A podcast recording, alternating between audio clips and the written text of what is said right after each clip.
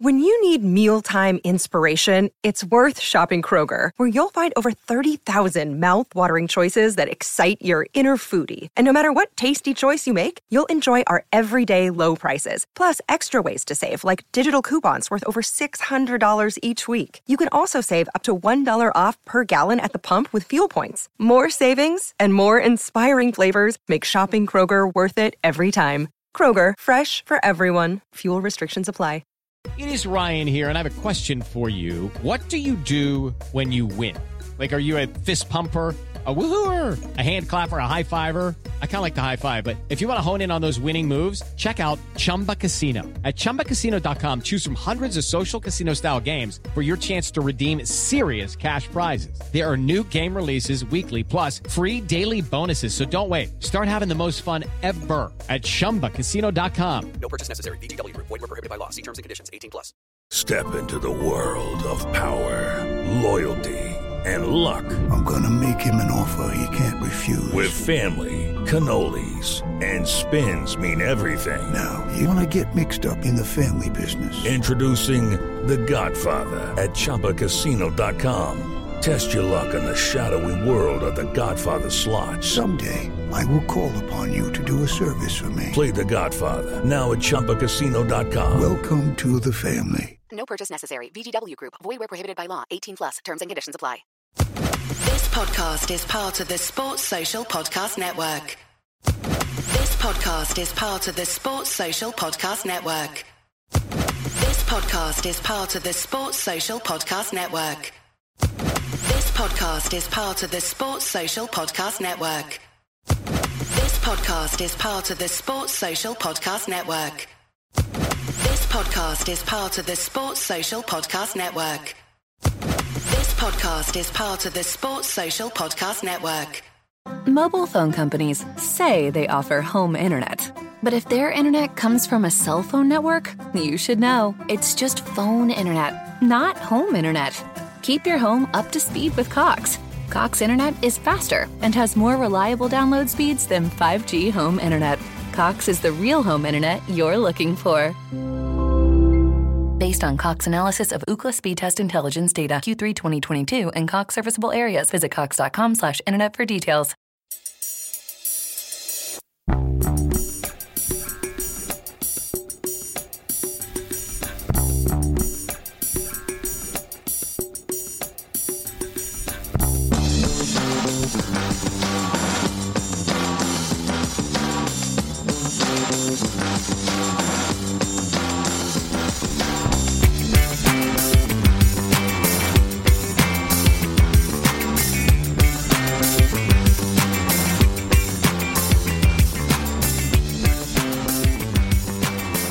Welcome back to A Celtic State of Mind. I'm Paul John Dykes. It is Wednesday, uh, but we will be joined by one of the uh, regular contributors on a Wednesday in John Hughes, but not Kevin Graham. I would have enjoyed Kevin's take on last night's game, John. He has a very uh, blunt view of the Champions League and Celtic's performances in it. But he is sunning himself somewhere on the globe, somewhere on the planet. Um, and it's yourself and I. You were at the game. Give me a, just a brief overview of uh, last night for you, the experience of that, the hopes getting built up, then shattered again. Uh, how was it for you last night? Uh, the first seventy-four minutes were excellent. Uh, you know, but in terms of the build-up to everything, it's just, you know, build-up to Champions League games. It's always exciting. Uh, we had to, uh, someone very generously uh, or, uh, sorted out tickets for us. So uh, a kind man, so he is. Uh, so we end, uh, we had to meet uh, people quite early. So we were on the ground very early, which was great. Um, so just taking it all in. Um, but... Yeah, no, it was it was good. The atmosphere was pretty good. Uh, certainly in the first half, it was great. It was quite tense. Uh, second half, uh, again, it was pretty tense and a bit more anxious. Um, and then uh, people uh, started getting very annoyed when, when we lost the goal. Mm-hmm. And to be fair, it wasn't, you know, I know this is always controversial to say this, but, you know, when that second goal went in, it was eighty-four minutes and just there was floods of people just left. Yeah, you know, just walked out, which I don't get it myself, how much quicker you actually get into your car, you know. It's, anyway, look, people can do what they like, and I'm not criticising other fans. I'm just saying it's it's an odd look for, you know, um, a supporters group that claims to be amongst the best in the world. It's an odd look where a goal is scored with five minutes left in the game and uh, a huge number of people just upped and left. Uh, so that wasn't great. But other than that, uh, you know, the game itself, obviously, we'll come to, but the, in terms of atmosphere, I thought it was I thought it was very good, um, and really enjoyed it. Really enjoyed the night, apart from the result. Yeah, L- last night after the game, John, Kevin McCluskey and I had been uh, pretty positive, I've got to say, in the, in the pre-match, even at half-time. We're very positive about uh, the way things were going. Uh, but we have been in uh, Europe on, on the match days this season. But after the game, I think there was a, an air of disappointment insofar as we, we didn't really focus on the game as such and, and what went wrong specifically. We, we spoke more about where we are in terms of our European performances and where we are going uh, in Europe. And I think up until fairly recently, it was a real bugbear. I mentioned Kevin Graham tongue-in-cheek, but it was a, a real bugbear, of the pair of us, from the earliest days um, of Axon, where we were speaking about where are the club going? What is the aspiration in Europe, John? You know, and the, the team that uh, was built in the sixties and the seventies that gave us an aspiration, because prior to that there was no European football for Celtic, but since then we've always tried to maintain that that um, that level, and it's never going to be maintained. Ange spoke about that uh, just the other week there. He'll never ever get to the, the lofty heights of Jock Stein. However, the only reason we have a dream in Europe is because of that side in the sixties and the seventies. Yeah. But then it's been kind of, you know, slim pickings really. I, I said last night about the UEFA Cup final, great. Did we build on it? Probably not. And then we've had a few Champions League, um, you know, last sixteen adventures as well, which were fantastic.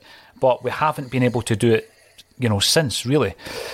And and yeah. The frustration for us was the fact that the club never really spoke about what our aspiration was, John. And you get that sense that you're just happy to be at the party and, and take your cheque and go away. I don't think that's where we are now, though. I think Ange is given a different view view on that, and the ambition is different. Yeah, well, I, you know, the issue is, as a supporter, it's the hope that kills you. Now, I said before the game, I, I would be happy for a point. Uh, and I had people coming onto my Twitter and basically saying, oh, no, we need three points to get second. And I was like, hey, wait a minute, lads, did you see the game last week? You know, because they had five in the net and they could have had, I don't know, eight. Uh, you just don't turn that around in a week, and nothing good has happened to us since the C C V come back, and then we lost McGregor mm-hmm. and we lost Jota, so nothing good happened to our squad, um, and they were playing with a full squad. So, uh, you know, again, it is the, the hope that kills you. I believed uh, that we could take a point from that game, and uh, you know, I stand by that. We absolutely should have taken a point from that game, um, but as I said last week, the should have forum continues. Mm. All the things we should have done, uh, the number of things we, we should have done, uh, and you know the, the Shakhtar game previously, which I knew was going to come back to bite us, um, you know. But uh, there's so many things that we should have done. The number of chances we had last night, and which you've got to take, mm-hmm. you have to take them at this level. But then, you know, at the end of the day, Paul, you, you end up sort of punched out towards the end of the game. I, I, I did. A comparative value of the squads just to see, because everyone was talking about uh, how much the squads were worth. Um, between the first eleven and the subs, um, our squad's worth sixty-four point five seven million if you uh, believe transfer market. Um, their squad is worth three hundred twenty-six point five two million. Uh, we are less than twenty percent of the value of their squad. So what happens there is, and you see this sort of thing um, in rugby very often, it's a more physical game, but mm-hmm. you, you see where, where teams are dominant, you can hold on, usually for sixty minutes, uh, but they'll always get you in the last twenty. You'll always lose it in the last quarter because physicality uh, you know, will win that battle. Now, it's not quite the same, obviously, in football, but certainly with the way Ange has us playing, you know, these guys are playing to the absolute peak uh, of their physical abilities, um, and they are tiring. Uh, they are not as, um, you know, again, for that sort of three hundred twenty-six million, you buy some of the most athletic specimens on the planet. Yeah. You know what mm. I mean? So these guys, we have, a, you know, a physicality deficit. Uh, basically, these they are just more athletic. They're just fitter. Um, and there's, you know, you don't just buy guys like that uh, because, you know, the, the notion that you can just build people up to be like that is not true in a lot of cases. You, you can build people up to a level, you know. But if you've ever met some of these guys, I mean, the, the sheer size of them, you know, the, the sheer athleticism of them, they're, they're scary, scary specimens. Um, so, you know, and we, we are not going to reach that peak level that they're at. So we have to extend ourselves. Yeah, we are bursting our gut for sixty minutes, um, or, you know, in this case, seventy minutes, uh, and holding our own just about, uh, certainly in the first half, which I thought we were very good in. Um, and then, uh, you know, the changes are made and then things go astray. Now, I've already had this conversation with a couple of people, Uh, and I'm sure you did last night, uh, about the changes. Uh, my take on it is, regardless of why he's doing it, uh, regardless of, you know, whether people were great when they came on or half poor when they came on, the outcome is the same frequently. The outcome is the same. The outcome is we go backwards, uh, it kills momentum, uh, you know, it just doesn't work out uh, for whatever the reasons are, sometimes different reasons, different days, but making those mass changes mm. has not been working. It didn't work at the weekend. It didn't work last night. Uh, and regardless of what you think about the guys that come on, the, the outcome was the same.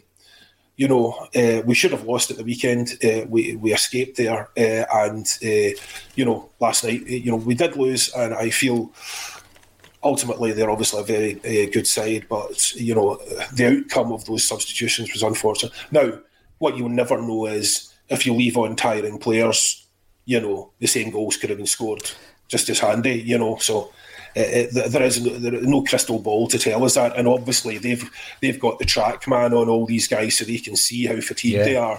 Mm-hmm. You know, they know exactly how fatigued they are. Um, but look, uh, uh, you know, in terms of us going forward, in terms of where we are just now and, you know, where we want to be, uh, we're not really anywhere great just now in Europe. Um, we are just effectively starting out. We haven't been in the Champions League for five years.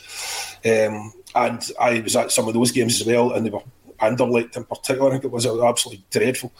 Um, so, um, you know, in terms of why we have European aspirations, we all know that. You know, we had a history in Europe, uh, but essentially we had a history in Europe until the money started coming into the game uh, mm-hmm. from the, the, the T V deals, uh, and since then, you know, we've really had no history to speak of. We had the run in two thousand three. Uh, we've had a couple of individual magnificent victories, but, you know, uh, no real Uh, you know, run to speak of. It's certainly none consistently, none for more than one season. Um, so, you know, if you can trust that Ange won't leave, then you can trust in what he's trying to do. Mm-hmm. And you really, I think, have to trust in what he's trying to do and trust that he won't leave, because we have no other choice. Um, you know, uh, I suppose you could argue that, you know, you could do what Rangers did last year and sort of dig in and, you know, wait for other people to make mistakes and, you know, play the way that they play. That's fine, um, you know, and that worked for them. Um, but ultimately, I, I think that Ange is on the right path. Um, I think we need to play football in a certain way in order to compete. Uh, and even if it's not a certain way, I don't want to watch football with, you know, guys dug in for ninety minutes and hoping to get a jammy break or whatever it is. You know, uh, I, I just don't want to watch that game. Uh, I'd rather be proud of the way that we play. Uh, and I am proud of the way that we play, and I'm proud of the bravery of the players, mm. uh, because it's an incredibly difficult thing to do under pressure. I'm just ranting now, Paul, so but it is an incredibly difficult thing to do under pressure. And as, you know, Ange said last week, we need to be more brave. That's some ask. That is some ask when there's guys overwhelming you, you know, and you're terrified because as soon as you give the ball away, they're going to be all over you, mm-hmm. you know, and you know how good they are. You know they're better than you. Do you know what I mean? So you're terrified to give the ball away. you do give the ball away and all of a sudden it's a counter-attack and they're all over you. You know, so I think it is a huge ask of the players, and to try and break that mentality of, you know, we we don't want to be under pressure all the time. That's a very difficult thing to do. Mm. You know, mm. it's a very difficult thing to believe in, because, you know, if you believe what they were doing last week, if we consistently, you know, we nearly lost two goals in the first three minutes. So, you know, they, they were overwhelming us uh, a fair bit. Um, so uh, to take that decision in the middle of the field on defence or whatever, to make that sort of, you know, percentage pass, it might not make it. It's a big ask, you know, and you've got to do it under pressure. You've got to make it a split-second decision. I think for the level of players that we have, Ange asks, asks an awful lot of them. But the ones that can stick it, the ones that can improve, uh, they will rise to the top. The others will fall away. We get rid of them.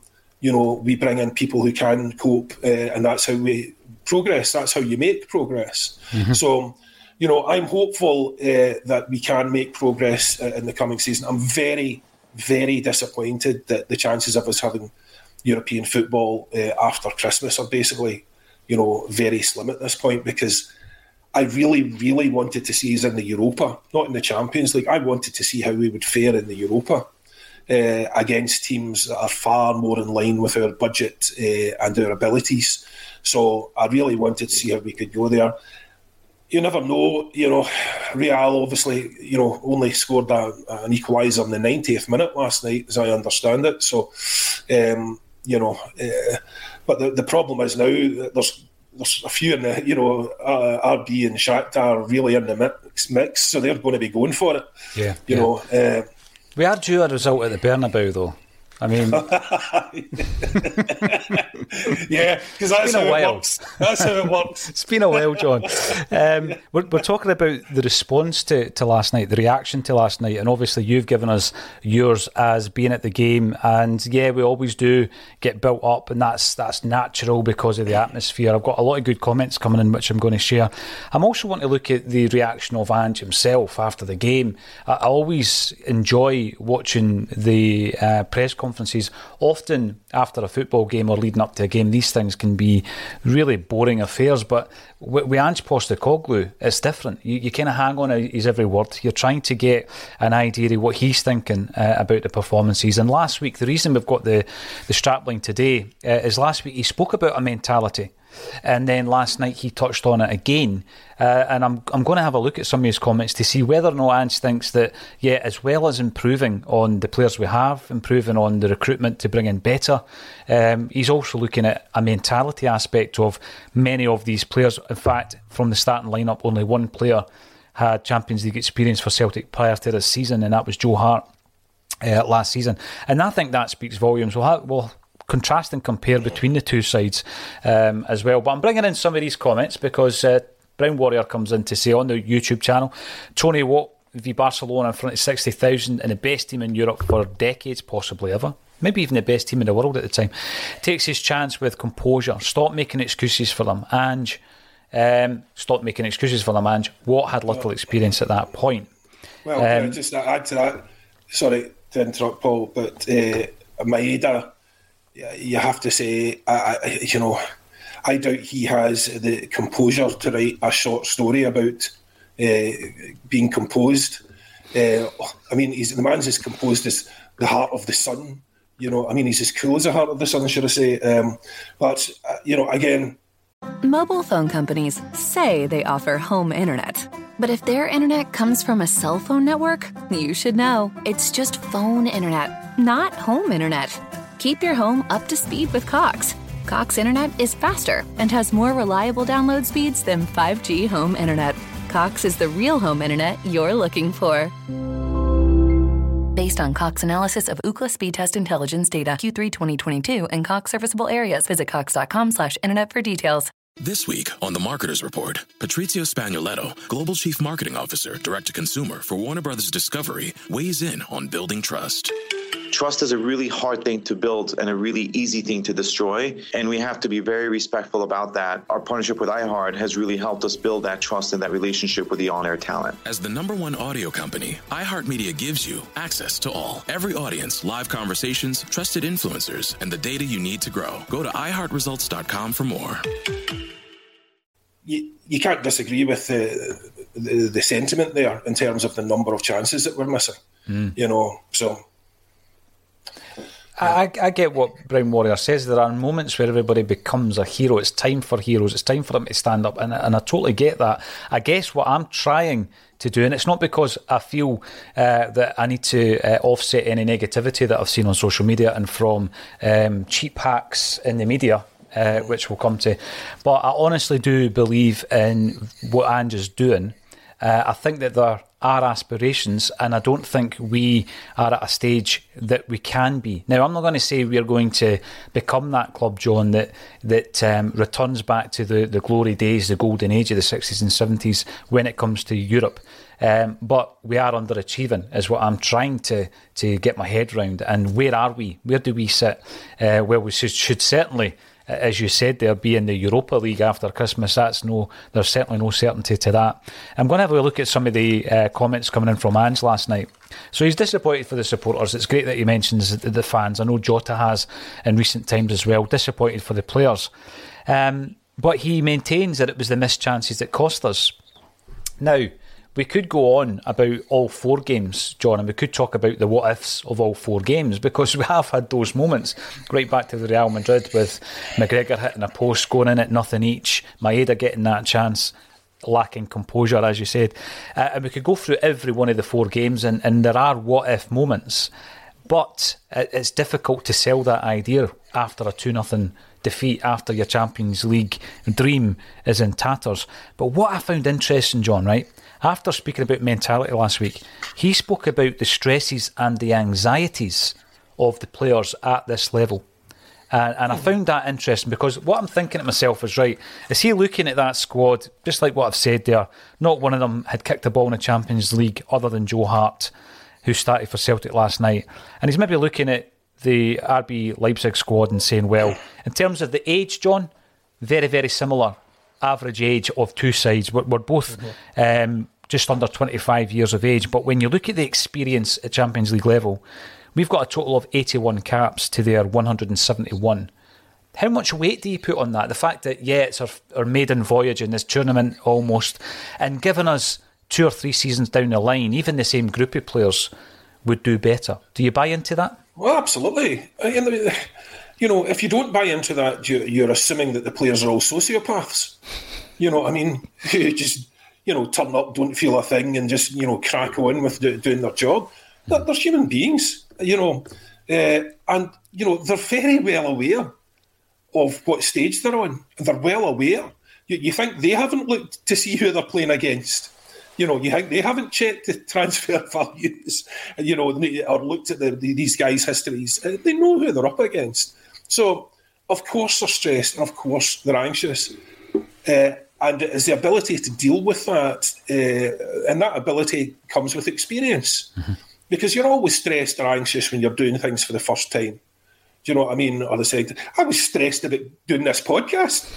Do you know what I mean? So, you know, and there wasn't sixty thousand people roaring at me, you know, uh, either. So, you know, it's, you know, of course you're stressed and anxious.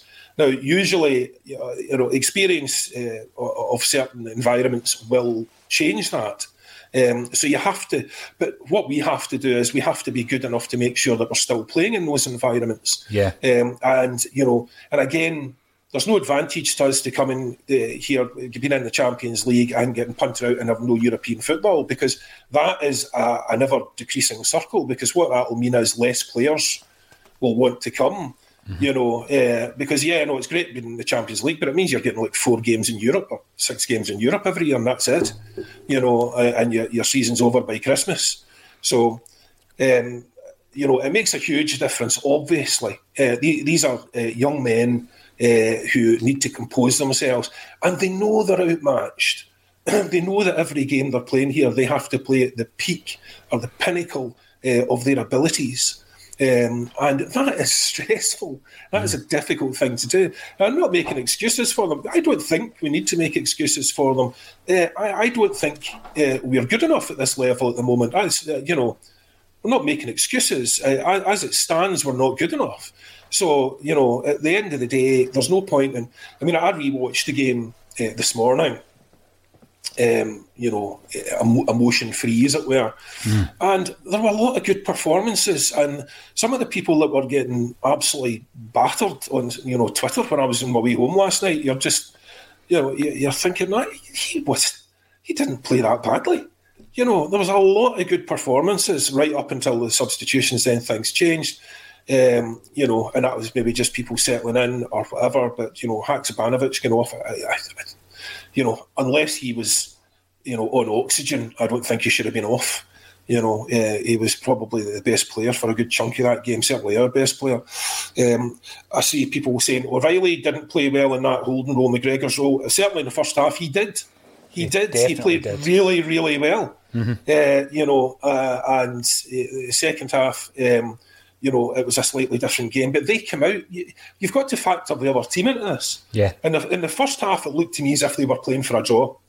In the first half, it looked to me as if they weren't really, you know, they weren't at it hammer and tongs. They they were just uh, going through the motions. And obviously, the manager thought the same thing and went through them at half time.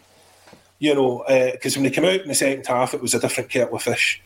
You know, so.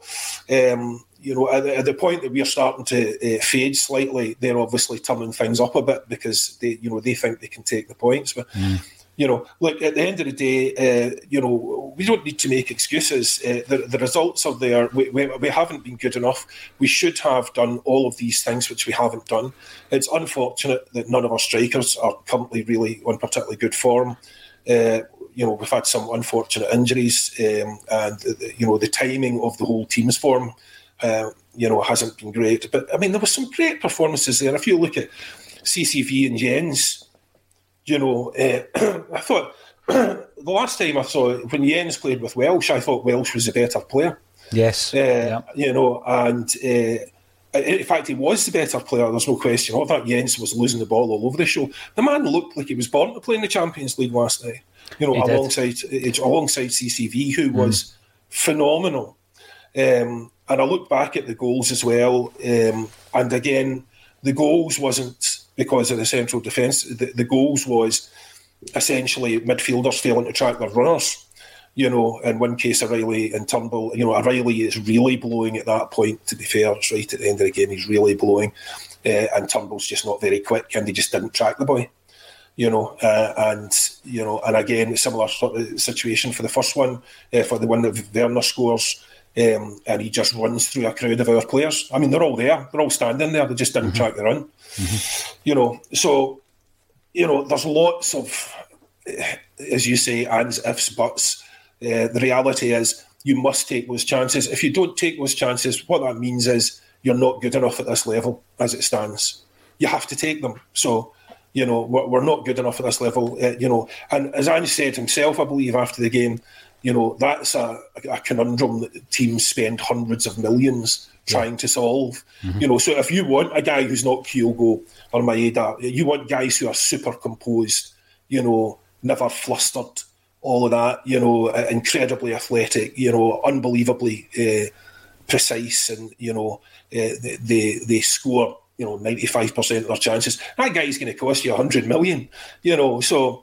It's not our guys, you know, we, we have to be better. But I mean, to be fair, you know, if that was Kyogo of last year, he would have scored. You, you know, would, you would have fancied him to score, yeah, because you, yeah. you mentioned there about the form and yeah. everything um, coming together almost as a perfect storm at times can work in your favour or, or uh, the opposite. And with the injuries... the form, the fact that we don't have that goal-scoring striker at the moment, all of these things are feeding into it. I find it incredible, actually. I, I never seen any of the, the flack, perhaps, that uh, O'Riley was getting last night, because after the game, we do the audio uploads and, and away home after that, so I never seen that. But I'm going to run into some of the, the stats of the game uh, just after we finish with this reaction, because I mentioned earlier about uh, cheap hacks having a dig at Celtic. Now, I think that the reason I'm bringing it up is it isn't just last night. We, it's almost as if, in, in recent times, Celtic Celtic have been fair game. This will lead me on to the Green Brigade in a wee second here and the great work that they did. But almost like Celtic have been fair game, John, um, because of uh, some protests at, at our games and the way that um, the reaction has been in some uh, corners of the media by people who, you know... I'm not even going to name them. You all know who they are. I'm not even going to give them um, any kind of airtime. But then last night we get some guy on a channel that you would never tune into, but that, you know, it comes up on your Twitter feed because they know they're going to get a reaction. It's a shock jock tactic, John. But to call Celtic an embarrassment, um, this fella knows nothing about Celtic. He knows nothing about Scottish football. It's ill-informed. He doesn't understand that we're in a scenario at the moment where Ange has taken us into our first campaign at this level and we're still building a team. And for, for him to come along and say we're an embarrassment, I, I do get a sense that that's a knock-on effect, not only the last night's result, but all of the flack that we got recently that no one really stood up to in terms of the club. It's almost as if Celtic are fair game. We can say what we like about you. And I've I've come close sometimes to going toe-to-toe with some of these clowns, but they would, they probably wouldn't even respond to you. They would just block you. But what do you make of that, that kind of tactic after the game? And by the way, there's plenty in our own media um, who are no better when it comes to Celtic. Yeah. Well, you know, what is it they say? Never argue with an idiot. They just drag you down to their level, um, you know. Uh, and the, you know you can't agree with them because then you just both be wrong. Um, so you know that that those kind of tactics I've seen a lot more of it recently. Um, you know because I, I scan a lot more of Celtic media now, or the media in general relating to Celtic. You know because I am doing the podcast, so you're looking at the news aggregators like News Now and stuff like that for all the stories, uh, and they all have the same approach. It's like one wee nugget of information spun ten different ways, mm. you know, and then as soon as there is anything actually of interest that they could say, I mean, you're saying something like an embarrassment. I mean, I, I mean, honestly, I, I, you know, I'm trying, you know, again, I, I want to keep my language civil. So, you know, that's a, that's an outrageous comment, an absolute outrageous comment. But I mean, I saw... Yesterday, um, uh, I tweeted the uh, there was a the banner. What was it? The the, the Green Brigade had uh, against hunger in the Crown, and someone had uh, you know put that up. You know, banner at Celtic Park. You know, with the implication that there was something wrong with that. There's something wrong with it, is there? You know, I, I, it's just like, what, what are you talking about? I know. You know, they just know nothing about. They know nothing about the history. They don't appreciate any of the what, what you know what the fans are about. They don't know anything about the club at all. Uh, they're not interested in knowing something about the club. It's basically let's find something uh, that we can dig into people about, and they will. See, the problem is they will get a reaction because mm-hmm. if I'd seen what you just said, you saw, I, I would I would have reacted to that. Um, you know, and so you know. They make mugs of us that way because they do ta- they do tap into your emotions, you know, and try and get you really annoyed. And then, you know, sometimes you do get really annoyed and you do react. And, the, you know, a lot of people do. So it gets them exactly what they want. Mm-hmm. You know, that's the most frustrating thing about it. Uh, you know, and as for the club, you know, fighting the corner, you know, again... in terms of media relations, perhaps uh, there is something that the club could do to say, you know, our comms team could maybe say to people, you know, uh, look, look, what's that about, you know, and, and challenge them there. But, you know, again, what are you going to do? Stop them having access? Do what Rangers do, charge them twenty-five grand for access. Mm. You know what I mean? It probably isn't a bad idea. To be fair. See, the thing, you know? John, I, yeah. I watched that. Um, I'm a big fan of Chris Sutton. I, I really do, not just because he's... Uh, Celtic career, but I, I do rate him as a pundit, and he did a I think it was a B T Sport show recently with is it Daniel Curry and, and they're speaking to mm. to uh, Ange Postecoglou, and you see Ange in a different light depending on who's facing him, don't you? I mean, you yeah. see him at the press conferences being quite serious, very serious actually, um, with a lot of the Scottish media, uh, not so much with the fan media. Uh, he opens up to to Cy Ferry, for example, and I thought he was really good with Chris Sutton. And if I was a club, I'd be I'd be putting him in front of Jason Cundy, and I'd be saying, yeah. "All right, on you go. Explain explain to Ange Postecoglou why his team is an embarrassment because he wouldn't yeah. last five seconds with, with Ange, no, no. you know, in front of him." No, Ange, um, Ange, is, Ange is a tremendous performer, and but you know, as you say, you know, I love watching Ange because I'm on his side. I wouldn't want to be on the op- opposite side. Do you know what I mean? Just that look he would give you, and the mate, the way he says, the, the, the inflection on mate, know. you know, if whether he means it or whether he's trying to say exactly the opposite, uh, you know, it, it's great to watch. But look, these people are clowns. Uh, they're professional clowns. Uh, they they have to, you know, get a reaction in order to do their job. Otherwise, they don't get the figures. Otherwise, don't they? I mean, you know, I'm sure he would have said the same thing about loads of other clubs as well if he thought he could get a reaction. It's just because our support, are, you know, actually care about the club and therefore get really upset about stuff like that. So they're taking advantage of the, how much we care about it. But, you know, look, that's our job. I suppose the best thing, the only thing really we can do is try and tune them out. Uh, but it can be very difficult sometimes. I mean, as you say, it comes up on your timeline and you're, unless you're not on social media at all, it's very difficult to tune out some of this nonsense um, and not be taken in by it. But look, the thing about it is, if you are taken in by it, you can be at it all day. It can t- take up your whole day. It can affect your mood. You oh, know yeah. what I mean? It so can. It, can, it can actually change, change your mood, you know. And you, you need, if that's what you're finding, you need to step away from it for a while and just, uh, you know, not not get too involved in it, because, you know, you, you start out the day feeling great, you know, and, and before you've left for to go to work, you've read five things and you're raging. I know. you know? And then you, at the end of the day, you look at your to-do list and think, damn, uh, d- didn't get that done. But I mean, even if, if you go back to nineteen sixty-five when Celtic launched the Celtic View, I know times have changed now, John, and, and obviously there was no need for a, a physical weekly news magazine. Uh, but at the time there was, and a big reason and a big part of that, I've, I've had the privilege of speaking to Jack McGinn, uh, who launched it, John McGinn's granddad, of course, and he was talking about not controlling the narrative as such, John. Uh, I know it, it later became known as Pravda, I, I get all that, but and it wasn't controlling the, na- the narrative insofar as shutting up the supporters. It was more against, you know, the, the situation we were in with the press, where mm-hmm. you know they could they couldn't print what they liked, especially when Jock Stein came in. But we could provide what they said was the truth at that time. And, yeah. and obviously, uh, as time went on, once it gets into the, the nineteen nineties, and uh, there are fake letters getting sent in by board members just to try and say, oh, the board are doing a fantastic job. I used to love how Not Review just ripped them to pieces by that stage. But um, but uh, yeah, that was the whole reason. So it's always existed. And, and you know, I would like to see some form. I, I guess sometimes, John, the, the art of social media shithousery can come into yeah. place at a later date, when we can come back to these conversations when Celtic yeah. aren't an embarrassment, um, yeah. and we can come back to them. Now, I mentioned the Green Brigade, um, and I think we've got to. We've got to mention the Green Brigade because uh, obviously the club were fined. I think it was nineteen grand uh, on two different issues yeah. in relation to pyrotechnics and um, a banner, uh, which it would appear, you know, you're not allowed to view your opinion of certain matters, John, but uh, you will be forced to um, uh, cheer for a minute or whatever they tell you to do with yeah. regards to the same matters. It's, a, it's an interesting situation.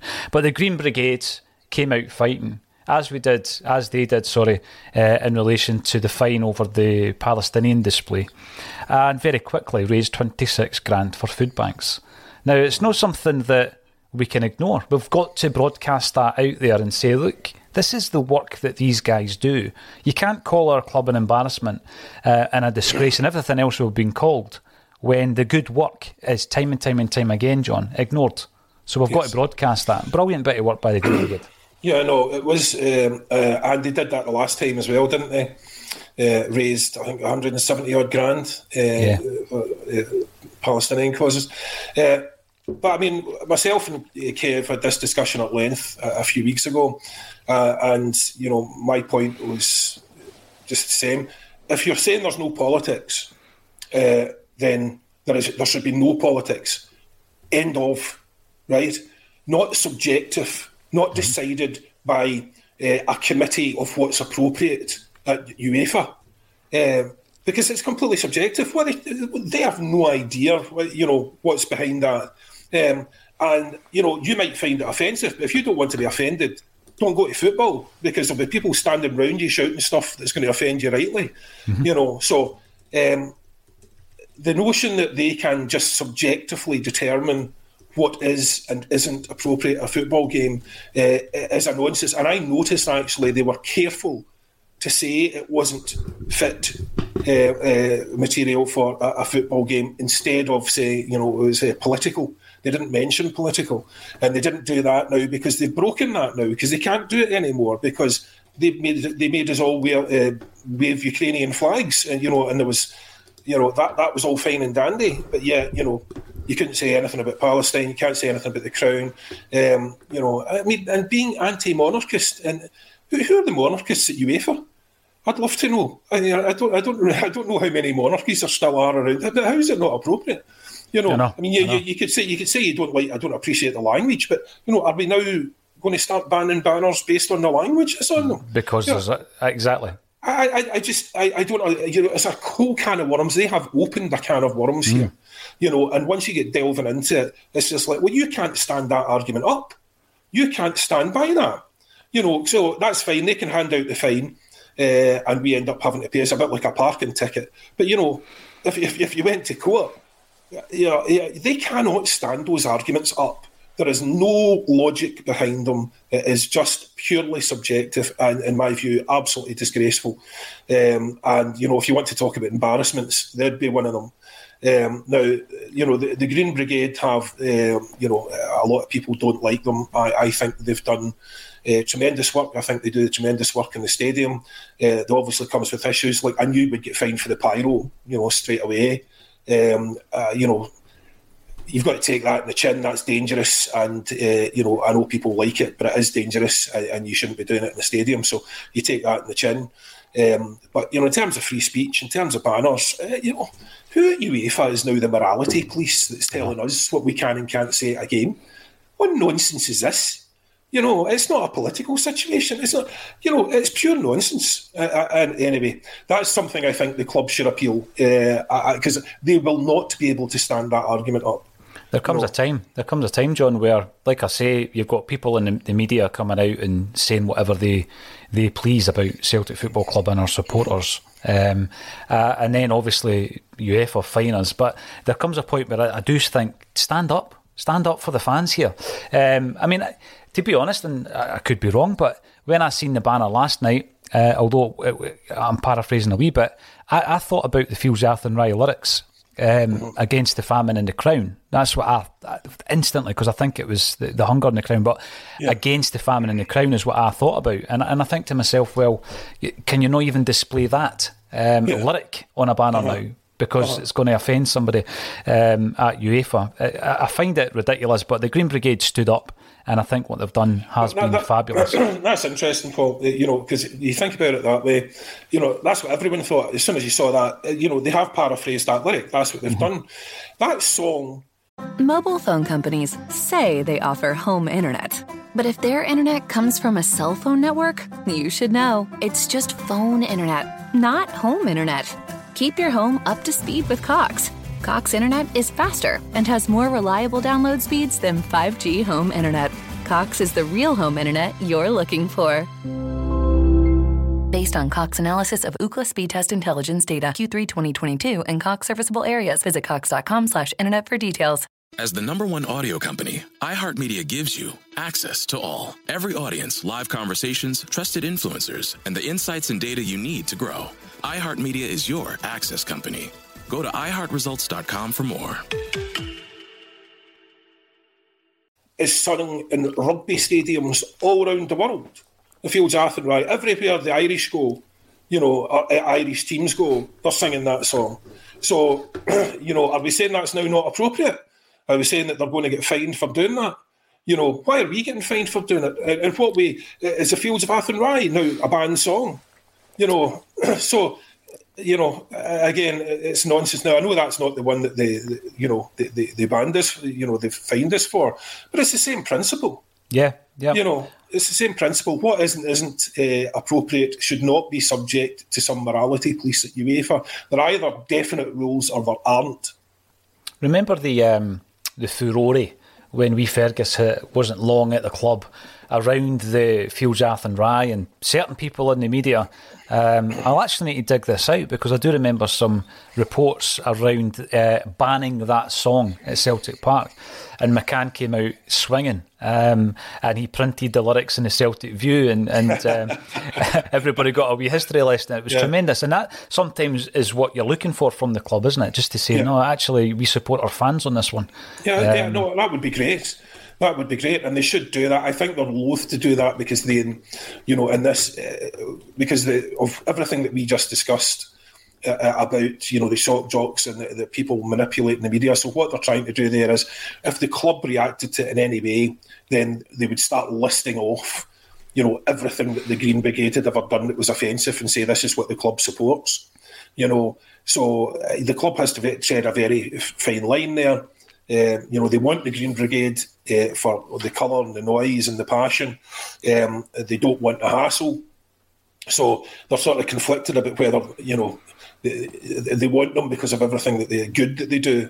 They don't want anything to do with anything controversial because that, they're still, after all, a P L C, mm-hmm. you know, and they're not they're not in the business of, you know, really coming out and supporting us. But that that's what makes it. It, certainly during the times of, you know, the end of Neil Lennon and stuff like that, it was that sort of perceived lack of passion, lack of care, the fact the treatment of it purely as a business that enraged people. Mm-hmm. People were just furious, you know, and myself included. I'm saying people, I was, you know, so, um, but you're just furious because it feels like it's a bit like, um, you know, the way things are with the governments and so on just now, and the situation we're in, cost of living crisis, all the rest of it. You've got no say. It feels like your voice just doesn't matter. It feels like you're just screaming into the void. Mm-hmm. And sometimes that's what it can feel like, uh, being ma- you know, being owned essentially by a P L C, because it is a faceless corporate. Uh, there, there are some very good people in there, but it is not their job as they see it to get involved in standing up. Now, Fergus was different because Fergus was the owner, mm-hmm. you know what I mean? So, you know, he, he could stand up and say, you know, he owned the business, so he was perfectly entitled and perfectly right to stand up and say what he wanted, you know. But again, we've got a board of directors who are answerable, answerable to shareholders, and if the shareholders objected to something they said, then they'd be in a lot of trouble. It's, you know, it is quite soulless when you think about it like that. So unless uh, the board appoints someone Uh, to liaise with the media, and I don't just mean liaise with them, I mean fight our corner. I mean someone who's a perhaps who, whose remit is more than just uh, you know, facilitate guys to write a lot of nonsense about us, whose remit might be, no, when someone says something, gets get tore into them, you know, and release something on social media that, that counteracts it. You know, you don't need to get involved in big rammies, but you know, just a, a very black and white statement that says everything this man said was a load of nonsense. Thank you very much, Celtic Football Club, you know, P L C, you know, so just leave it at that. Um, but, you know, I would love to see something like that happen. Uh, I would love to see someone being put in place there whose job is to fight the corner, because it can't be Ange, you know. No. Uh, you know, it's, it's not his job to be patrolling social media and uh, all this content. He probably doesn't look at half it, or, you know, ninety percent of it. Uh, so it's not his job to do that. But when he's confronted by it, he smacks it down. Mm-hmm. You know, but you know, this stuff is insidious. You know, this stuff is out in the background. People constantly trying to undermine the club, and especially after what happened with, uh, you know, uh, recently about uh, the, the the the older lady that died uh, at ninety-six from natural causes in her favourite castle. Um, so, you know, that was, uh, you know, that sort of thing is unfortunate. But you know, again, it would be great to see us uh, fight in a corner, but unless they appoint someone to do it, no one in the, there's nobody in an existing position like Michael Nicholson or Ange or anyone else who's going to do that. Mm-hmm. So the board would have to decide that, and uh, I think that's very unlikely, and it is very frustrating. So mm-hmm. another another frustration, much like our form at the moment. It is, it is, John. But talking about the form, I want to come back to something you mentioned there, which surprised me a wee bit about some people being unhappy with Matt O'Riley. I'm going to come to some of the performances last night. Jake thinks it's hard to take any comfort, and look how far the club has come. Another awful European campaign, and we'll never get an easier Champions League group. Massive failure by the club. A massive failure. What else could have been done would be my... my question there, because I think that in terms of the um, recruitment over the last eighteen months since Ange has come in. I think the recruitment's been excellent. I think going into the pre-season there, John, time and time again on on this broadcast, we spoke about the unlikely nature of us getting Jota and Carter-Vickers on permanent deals. We did it. We did. Yeah. They were the two marquee signings. You well, know, I, we brought them I, in. I, I respectfully, completely disagree with that statement. Uh, you know, first of all, you know, and I know Kev takes this view as well. You, you take the view of Celtic over the sort of last twenty years. Well, that's not fair. You know, like Lawlor's not there anymore. Uh, it's a completely new manager, completely new set of players. You can't just, uh, you know, it's not one homogenous blob that's to blame for everything. You know, that's just not the case. It's a new team that was put together last year. Uh, we were fortunate to win a league last year, uh, given the circumstances that we found ourselves in at the start of the year. Uh, we did great work. Uh, the manager did great work. So did the players. Um, and we, we won that league deservedly so. But we were fortunate because it could have been a lot, lot worse if we didn't get the right man in. Um, uh, you know, if anything had gone slightly different, uh, it could have been a catastrophic season to follow up what was another catastrophic season. So you, you have to take that on board. That's fine. But, you know, this year you're hoping to see more progress. So what I'm looking at in the league and, and, and things like that is, are we making progress there? Now, despite the fact uh, where our form is at the moment, we are in fact much better off points-wise than we were this time in the league. Uh, I think that this time last year we'd lost three and drawn one. Mm-hmm. You know, so we are in fact uh, uh, you know, a better side from that point of view, d- despite the fact. You know, uh, uh, so I, I think it's only fair to compare apples with apples, right? So if we go into next season's Champions League as champions, as we undoubtedly will, uh, you can do, so there's some Rangers guy somewhere clipping that, as well as right. Anyway, so there's, um, but as we undoubtedly will, uh, in my view, uh, then we'll see then, because we need a better calibre of player, right? We've done a fantastic job to get very, very, very. You know, good players in to win us the the the, uh, the Premiership. But at the end of the day, you know, you're talking about the very top of the game here. And as I just pointed out, massive failure by the club. All right, so I'll go and knock Michael Nicholson's door and ask him why he didn't spend three hundred twenty-six million pounds, you know, like Leipzig have done, or, you know, have gathered up that value in their squad. Yeah, yeah, no, that's a massive failure. Oh, come on. Well, be realistic here, you know. And I know it is disappointing. I know the hope is the thing that gets you, as I said right at the start. But, you know, people like from last week saying, oh, we're going to win this game. I think we're going to win this game. Yes, look, with your supporters' hat on, you know, you, you want to say we win it. But there's no excitement in being pragmatic. But at least be realistic. Mm-hmm. You know, I was hoping that we would get a draw. I didn't think we would get one, but I was hoping we would get one. I believed we could if we played well, but I also knew we're not playing well. So, you know, am I surprised at the result? No, not at all. You know, because uh, that's uh, so for people to be raging. You know, you saw the game last week. What did you think was going to happen in the space of a week? You know, uh, we learn absolutely no lessons at all. So, look. We're going to go on and do much, much better. Ange is a great manager. We'll get better players in, hopefully, if the club do the right thing. Mm-hmm. But it's very much now, you know, with any value that we've built up in these guys, you know, if we're selling, you know, if we bought Haksabanovic for, you know, one and a half million and he's now worth five million, you know, if you're selling guys like that, the next guy you buy cannot be a one and a half million pound player. It has to be a five million pound player. So, the way this is going to work is the only way it's going to be successful if the board finally bites a bullet and say we're not resetting to scratch every time we buy, we sell one of these guys. Yeah, you know. So that's where the future lies for us, and it's all in hand of the board, you know, in my view, because realistically there is no other path forward for us at all. Now, as I say, I would have loved to see us in Europa because that would have been a real, uh, a real test of where we're at. And that's where I'd love to have seen us. But, I, you know, this isn't a test for us really at the moment because they're just, you know, they're, they're, we're just not at this level. And it, the one thing he did say was that it was a very good, uh, you know, it was, a, it was a good group for us. That is true, you know, because especially with Shakhtar. But look at what's happened here, and this is what happens at this level. Sha- Shakhtar, you know, should be absolutely decimated. Shakhtar have been desperate. You know, they've lost all their first-team players. They, they should, there shouldn't be... you know, they're lucky if they'd be able to kick a ball between them. And, you know, they've been absolutely decimated. And look at what they've done. I know. You know, they've taken they've a point out. From Real. They've taken three from uh, Leipzig. I mean, it's, it's and they've got Marian Sved playing right wing. I know. I know.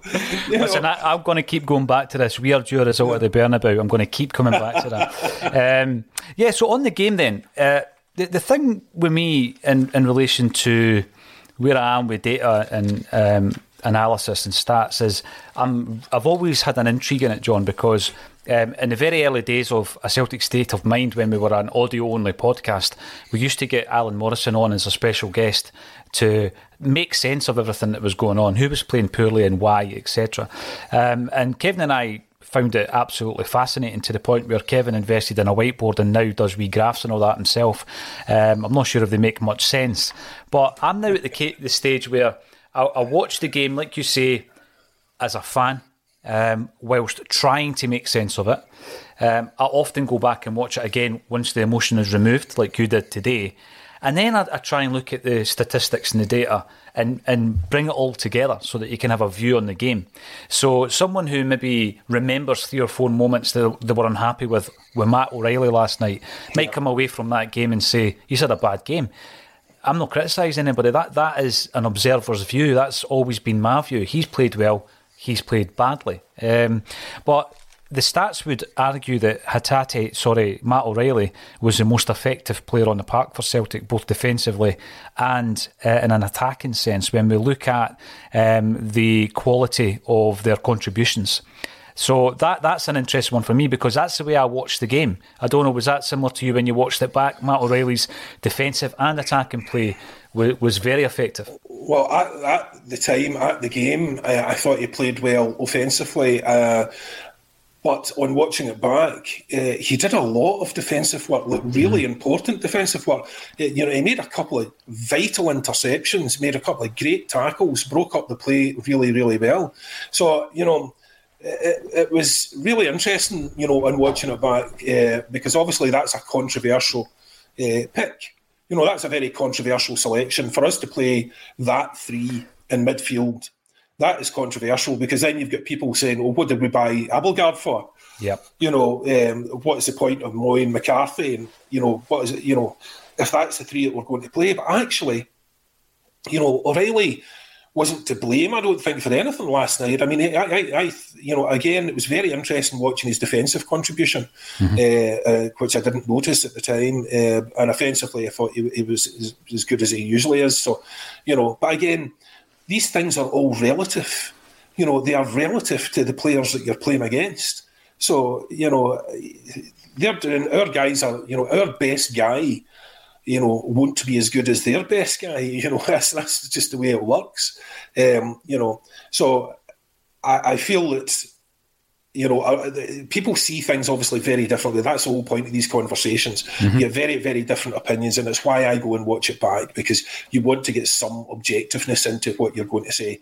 You know, because when you're standing roaring and shouting, you know, and you've decided the first guy that missed a ball is now your your whipping boy for the rest of the game, and you're roaring abuse at him, you know, so that, you know, you want to go back so you can give a, a balanced view. And um, you know, O'Riley, I think, is backed up with the stats, as you say, I think, Paul, isn't it? The, the, you know, and, he and was we've, our all best got, player. We've all got biases as well, John. So yeah. we look at certain players differently because yeah, based yeah. on um, this perception that we've built over a period of time and the amount of times we've watched them playing. Um, yeah. So that plays a massive part. But I've got to say, I, I did, you know, in real time think that Matt O'Riley had a, an excellent game. Um, and when we're looking at uh, the actual chances created, Um, again, you were saying you were happy right up to a certain moment last night. Um, we created more chances second time round than we did in the first game against Leipzig. We also reduced their chances uh, second time round um, compared to the first game. So what it comes down to is the, the poor quality of our finishing.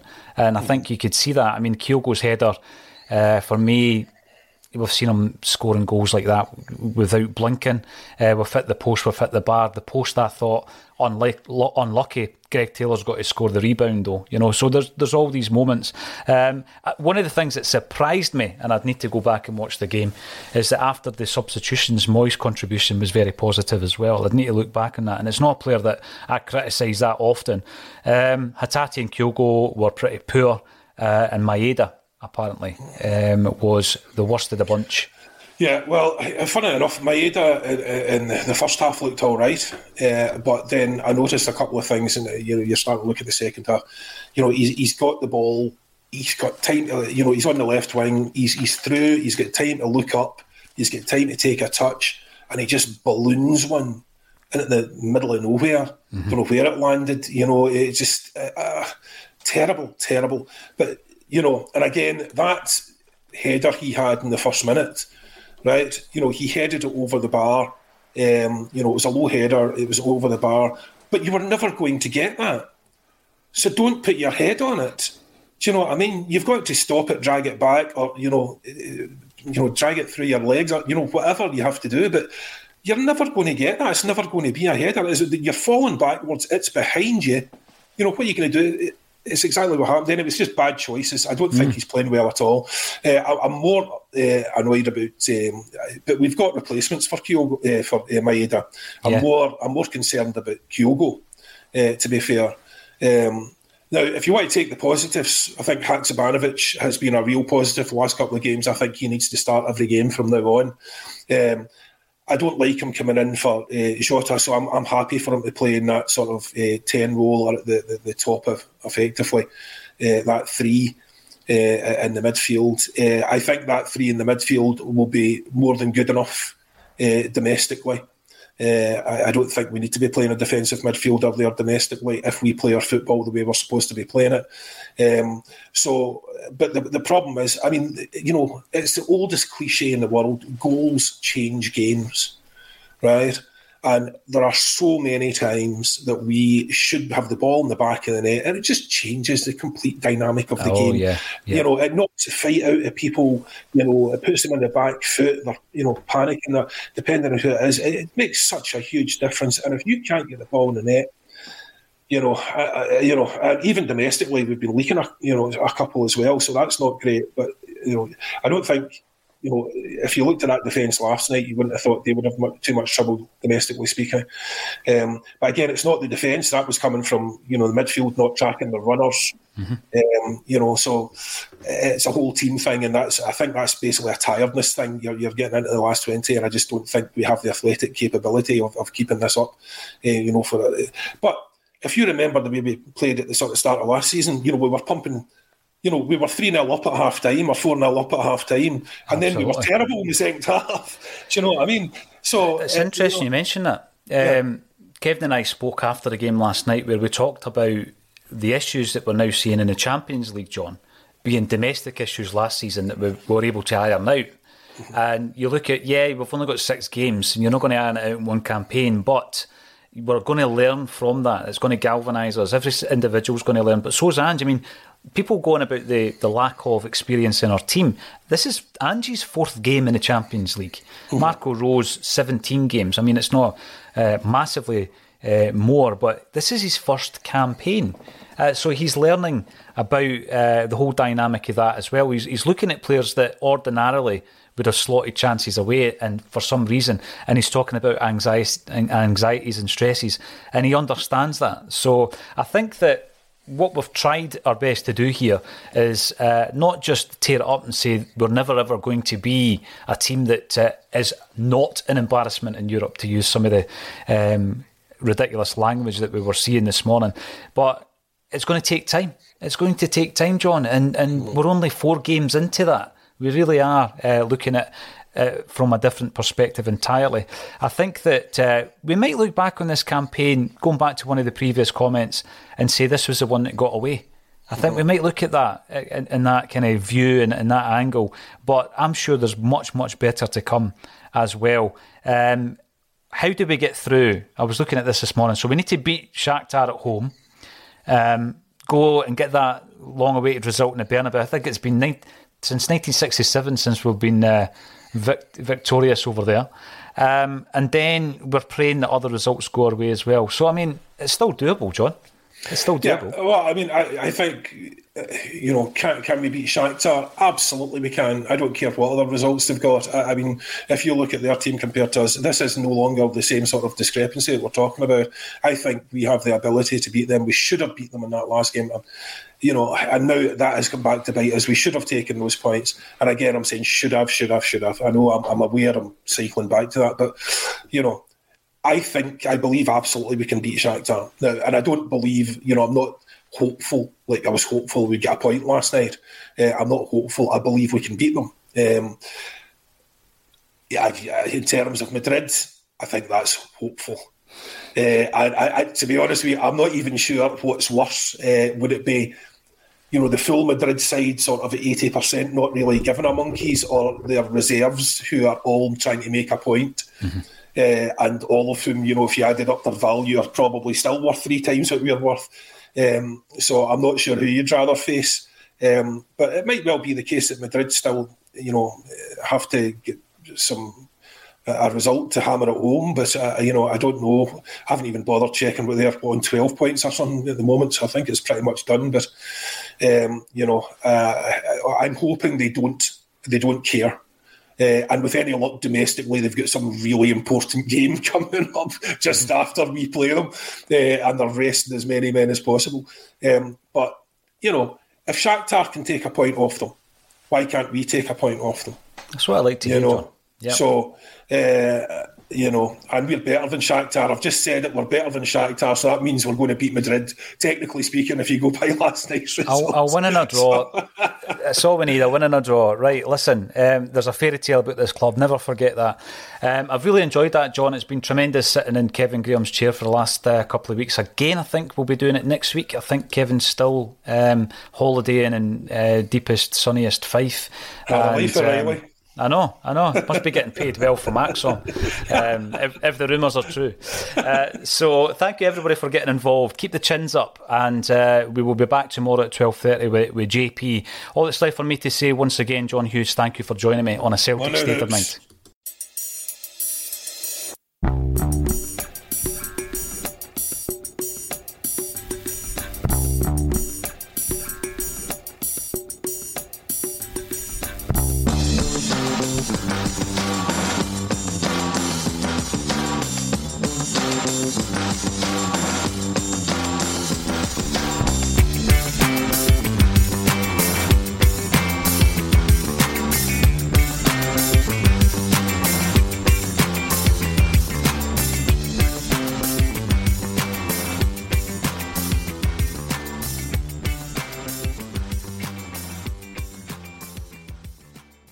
Mobile phone companies say they offer home internet. But if their internet comes from a cell phone network, you should know. It's just phone internet, not home internet.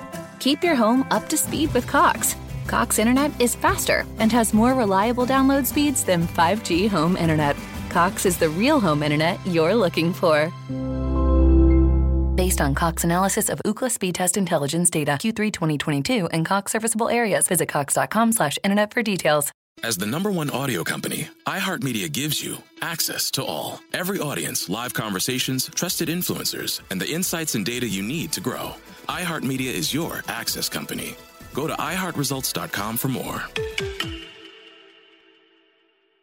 Sports Social Podcast Network. Sports Social Podcast Network. Sports Social Podcast Network. Sports Social Podcast Network. Sports Social Podcast Network. Sports Social Podcast Network. Sports Social Podcast Network. Sports Social Podcast Network. With Lucky Land Slots, you can get lucky just about anywhere. Dearly beloved, we are gathered here today to... Has anyone seen the bride and groom? Sorry, sorry, we're here. We were getting lucky in the limo and we lost track of time. No, Lucky Land Casino, with cash prizes that add up quicker than a guest registry. In that case, I pronounce you lucky. Play for free at Lucky Land Slots dot com. Daily bonuses are waiting. No purchase necessary. Void where prohibited by law. eighteen plus. Terms and conditions apply. See website for details.